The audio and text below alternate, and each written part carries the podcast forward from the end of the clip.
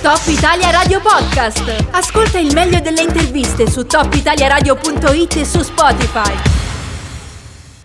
Come promesso siamo in compagnia dell'ingegnere Enrico De Girolamo al quale diamo intanto il benvenuto e il ben ritrovato sulle nostre frequenze. Buongiorno.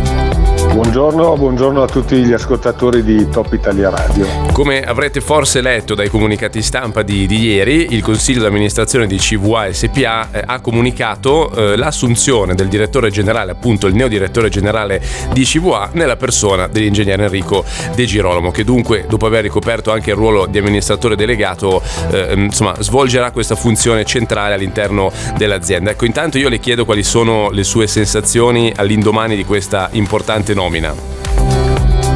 Vabbè, innanzitutto eh, sensazione di grande soddisfazione perché per me è un grande onore poter eh, ricoprire questo ruolo importante che mi darà la possibilità di eh, proseguire con continuità nelle attività già intraprese oramai da cinque anni quindi ci sarà sicuramente ecco, questa continuità, come dicevamo, tra, tra, i ruoli in qualche modo che sono diversi ma eh, le permettono immagino di poter proseguire con coerenza un lavoro all'interno dell'azienda. Ecco, proprio di questo volevo parlare adesso, cioè quali sono i principi e gli obiettivi eh, che si assumerà all'interno di questo ruolo, cioè quali sono gli obiettivi con cui interpreterà questo ruolo di eh, direttore generale di CVA? Ma sicuramente questo incarico mi consentirà di dare continuità operativa nell'implementazione dell'ambizioso piano strategico che è stato approvato dal nostro Consiglio di amministrazione il 25 gennaio di quest'anno. E, e si tratta di un piano quinquennale, quindi da qui al 2025, ma con un outlook, cioè uno sguardo al 2029 che è l'anno cruciale per la scadenza delle nostre concessioni idroelettriche.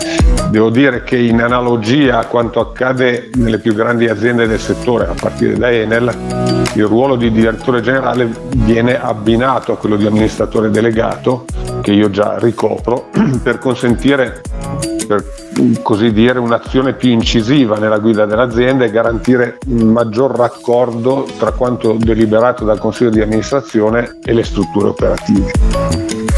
Quindi insomma si tratta ecco, di, una, di, una, consuetudine in questo settore, ci pare, ci pare, di capire. Dunque tra gli obiettivi, ecco noi del piano aziendale chiaramente abbiamo parlato con lei eh, già diverse volte su questi microfoni, eh, per chi magari non, non, se lo ricordasse, ecco quali sono gli obiettivi a grandi linee insomma eh, da perseguire in quest'ottica?